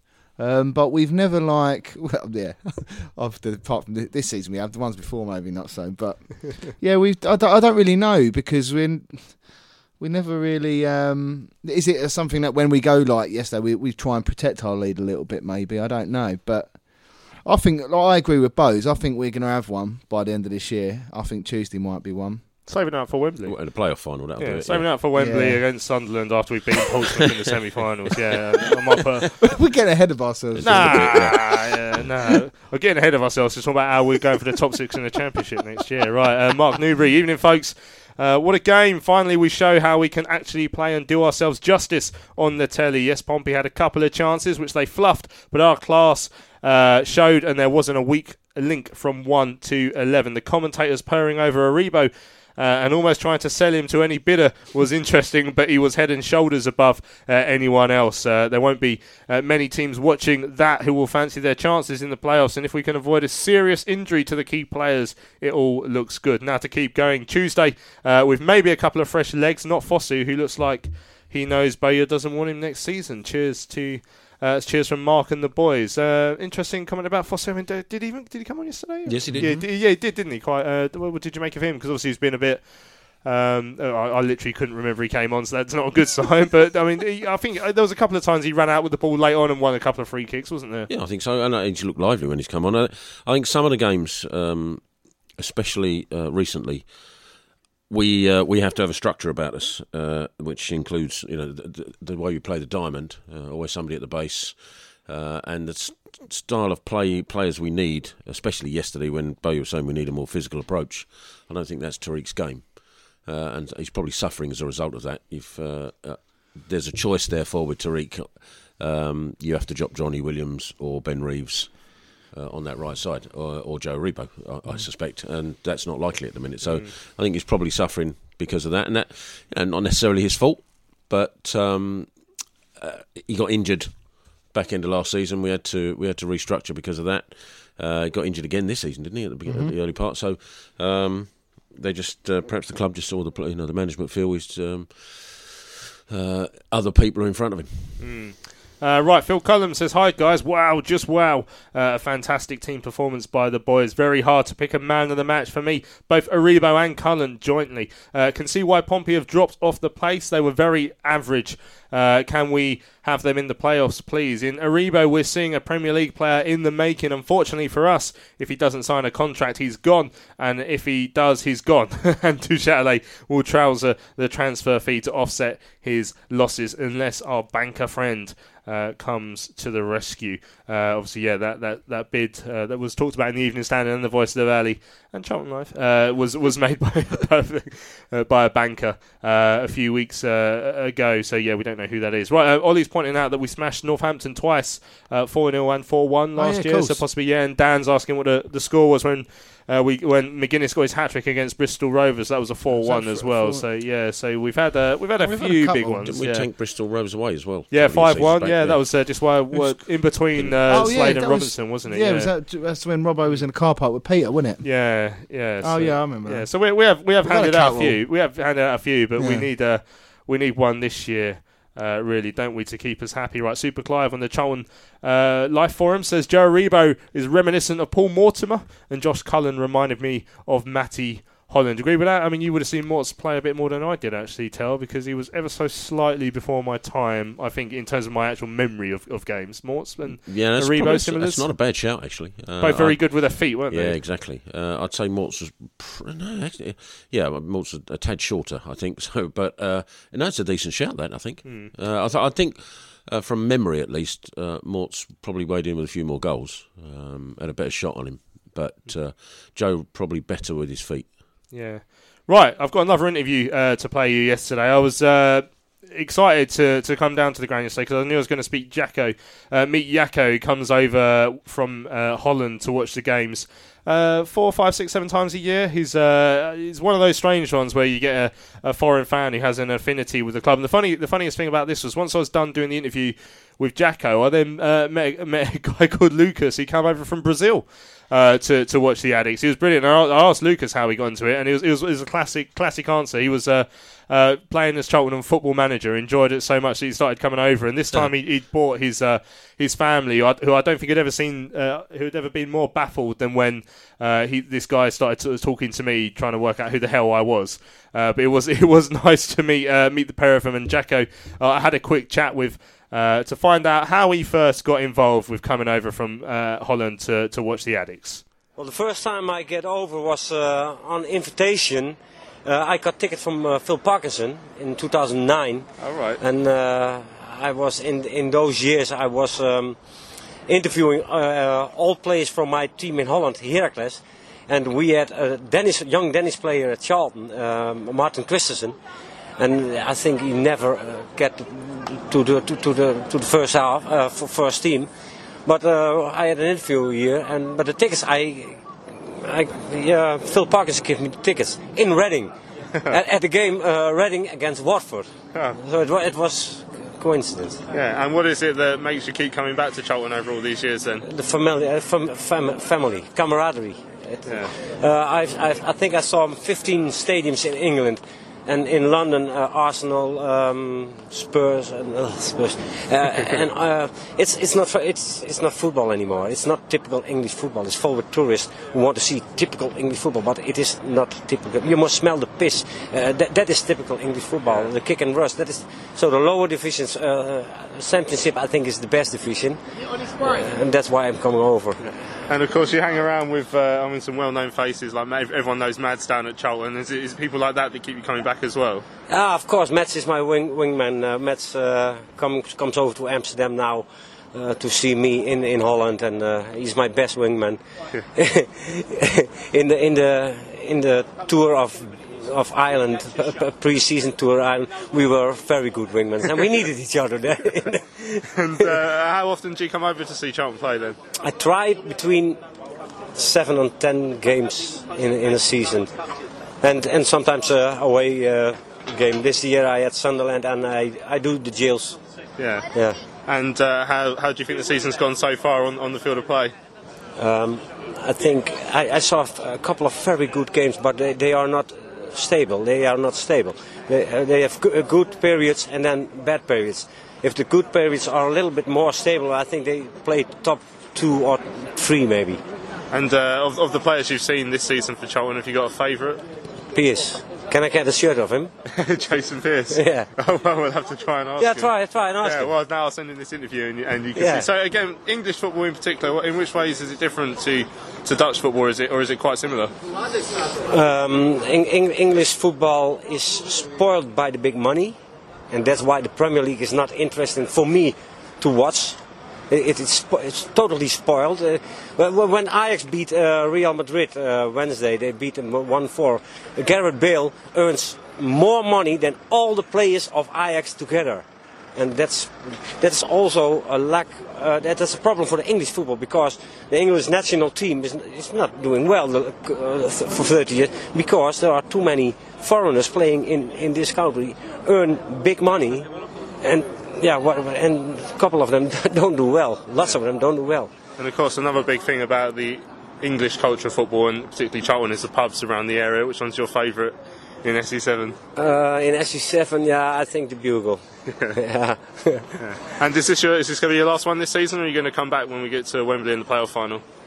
Well, that is a good one. Uh, last year we had, uh, uh, me and my wife, we had, uh, we had a, a big and expensive holiday in America, and so we decided this year to keep it calmer. So if they reach the f- playoffs, I think, well, You got to come. yeah, I'm gonna come over. Yeah, And Pompey today, how do you see us getting on? yeah. It's, uh, I, I, get, uh, I had a bet for two 0 Yeah, excellent. Not for, not for Pompey. No, yeah, for Charlton, of course. There we go, Jacko there, uh, explaining why he loves uh, English football. And I think it's a sentiment that we all, smell? yeah, it's, a, it's, a, it's a sentiment we all share. It's just the, the, the stench of piss everywhere is the, is the reason I keep coming back. And it's the same for Jacko. So I think he meant it's, it's the uh, the real experience, which I think he was getting on. there. but yeah, great Jack. I've, I've met him a couple And of piss. times. Yeah, he's uh, he loves it. Like I say, ha- hangs around with Matt, unless Mads smells of piss. Yeah, it might be Mads. Yeah, Yeah. but- but- uh, I'll, I'll give him a proper sniff next time I see him. Right, um, uh, I think we should start looking ahead because uh, we're into the last seven minutes. Although, just quick uh, tweet from Bob Liscombe actually says, "Evening boys, uh, difficult to criticise that performance of there. If I had to, I'd say our fullbacks didn't play that well. With regards to the noise level, I think." Uh, I'd have to take earmuffs if there was uh, twenty thousand people there. So fullbacks, you're harsh on, on Dijksteel and, and and Purrington. Purrington, the man who lost his his man for the header. Uh, Dijksteel caught in possession a couple of times, but I thought he was getting forward well at I times in thought, that uh, first half. In I thought. Anthony Anthony did superbly. Uh, did he did he have a faultless game? No, probably not. Um, ben Purrington is a is is a, a, a strange one because he, he does a lot of work that you don't notice. I think, and, and that's not a bad thing necessarily. Uh, but yeah, he's, you got um, he he held his hands up, and I think everybody's got to agree that you know it was his man that got the goal. So therefore, in that case, you'd say he did uh, he failed a little bit. Mhm. But um, I think he it just gives us a balance. Ben Purrington. Uh, he's not. He doesn't bomb forward as much as uh, uh, as Lewis Page used to, um, but he gives us that balance on the left side, and I'd rather him be there than not. Mm, I think a lot of people do try and when you look at the, like, the the two fullbacks we have in you know Jay Dasilva before and Lewis Page, they were attacking minded fullbacks, whereas Ben's been brought in not to do that. Ben's like Tel said to keep um, keep the balance, and Wally Down said he'll give you a seven out of ten every week, which he has really. To be fair to him, and he's not. You know, you can when he gets the ball, you know he's not going to take anyone on and you know whip a ball in, but you know he just gets the job done. It wasn't his best game yesterday, but yeah, I agree. I thought Anthony done all right. Uh, I think he had a little bit of a shaky start, and then he, he seemed to get coming growing to the game. Right, um, first ever uh, visit to the Valley, I think, for Burton Albion. I should have checked that before staying it, but yeah, first first visit certainly in a league game for uh, for Burton Albion. I've got a feeling we played him in the cup here. Actually, beat him seven 0 If I, I'll double check that, but um, yeah, big game Tuesday. Chance to extend our unbeaten run here at the Valley to thirteen games. Um, and I mean, with all the tired bodies, there must be after after that game yesterday, and Burton uh, actually have a, almost a 24 hour advantage on us because they played Coventry on Friday night, getting a, a, ve- a very good 2 1 win away at the the Ricoh Arena. Um, tough game, and it, you know with those those, those tired legs and those, those couple of probable injuries, it's going to be tough to get going again. But you just hope there's that crest of the wave that Mm. we're going to be riding on, I guess, Nave. Yeah, I think so. I think um, obviously I think I don't know how he's going to play it. I don't know if Pratley will come in. Hopefully he'll play Reeves and um, Fosu. I'd like to see a bit more attacking than not um, Prat- practically, but we'll see. But yeah, I think it's a good. I think we're going to win comfortably on Tuesday. I don't know why. Um, uh, hopefully, it's with these one of these four or five nillers, but. Um, yeah, I think I think like you say, we're riding the crest of the wave. You know, the the mood's going to be high. We're playing well. We're at home again. We're under the lights again. We know we can. Um, we just got to keep winning our games, and I think it'll be um, a good little good little performance from us. Hopefully, It's an interesting one for me because uh, Burton away, they absolutely battered us. I mean, they really battered. It's probably in terms of the games this season, uh, it's probably the most one-sided game I'd seen. Mm. Uh, and how we came away with anything from that game is still still a mystery to me. So uh, it's going to be an interesting one for me because um, they're going to look at it and think, well, hold on, this is what we did to them at our place. Mm. We can do it. We can do it again. So uh, we're going to have to play well, no question about it. Yeah, Burton uh, sitting down in eleventh. I think they've uh, they're what uh, eight points shy of the the playoff places. I think they probably would be imagining that their season's pretty much over now. Of course, had that great um, that great cup run. Uh, which ended at the hands of um, of uh, Manchester City. The only one, their, their win at Burton was their first in in five. Uh, they, they've been very patchy with a lot of draws recently. Only two defeats in the last or ten or twelve there, but mainly draws. So it could be uh, a, a team po- possibly coming here to try and make it difficult for us, as, Yeah, as we'd expect. I expect. think that's fair. I'm surprised you don't remember their visit here, their last visit here, uh, 1956. 7-0? Uh, 7 0. Yeah, I did, yeah, so I was right. So it was up there somewhere, yeah. 1956. How it old was. was you then? Uh, shut it. Yeah. I was 18. Yeah. That was Terry's first game. That was Terry's first game on the senior citizen discount. That was, yeah. you Uh, say that every yeah. time you on a you've travel got to stop saying the years because you were going to say the Uh, same joke. I think, uh, yeah. And- Uh, it's So ne- that, that, would have been, that would have been in the FA Cup that game, wouldn't it? It was, so, yeah. So yeah, so um, hopefully we'll uh, repeat that scoreline. Man City outdone us there with their nine 0 then, didn't they? Uh, trying to trying to uh, take off. take the Mickey out of us. So Nathan, I, I know Terry will never do a prediction, but if you Yeah. if you, I'm going to put you on the spot because you love being put on the spot. Three, oh, three zero. Three 0 to Yeah. us, yeah. Yeah, Three- yeah, Who says three zero? Come on, be like a normal football fan. three, three zero. Three, no, three, three nil. Yeah. Yeah, I, I've said Eagles going to score every week now, but Eagle will score Tuesday. At some point, he's, he's he'll come got- off the bench and score. At some point, he's got to score. Right, uh, Frankie Collins tweets in said that uh, he met Jacko uh, at Luton away this season. What a legend! The uh, the, the fan who comes over uh, from Holland to smell the urine uh, in, in English uh, English football. He's a pro- he was a, he was a, he's a he's a proper good guy. Like, so I've met him a couple of times, and uh, I, I I can see how, especially hanging around with Mads, how you can uh, get caught up in the uh, excitement of English football culture. Uh, he was he was telling me after the game they're going for a Chinese as well. So he, he, was just spelling out my perfect Saturday afternoon, if I'm being totally honest. Uh, so yeah, great to hear from him on tonight's show. Great to hear, of course, from uh, Liam, who we spoke to earlier, uh, Lee Bowyer, and uh, from yourselves, because we have come to the end of uh, this evening's Charlton Live. Thanks to all of you who joined us. Uh, a, a brilliant performance and victory over Portsmouth here at the Valley yesterday, uh, and uh, really enjoyable to, to talk about it again uh, on this evening's show. Thanks to Nathan and to Terry for coming in. Cheers, boys. Cheers, thanking Yeah, you. Thanks for, for spending your Sunday evening uh, with us, everyone who's listened all the way to the end. Thanks for your tweets, your emails, and whatnot. Uh, hope you've enjoyed it. Um, I've been Louis Mendes. Thanks for listening.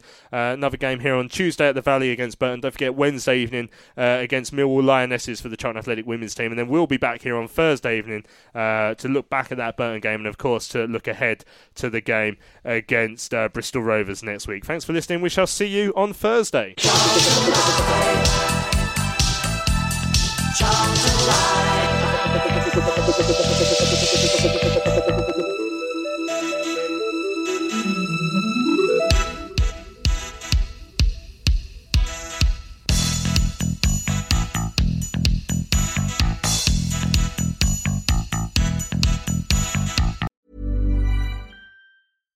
Hi, I'm Daniel, founder of Pretty Litter. Cats and cat owners deserve better than any old fashioned litter. That's why I teamed up with scientists and veterinarians to create Pretty Litter. Its innovative crystal formula has superior odor control and weighs up to 80% less than clay litter.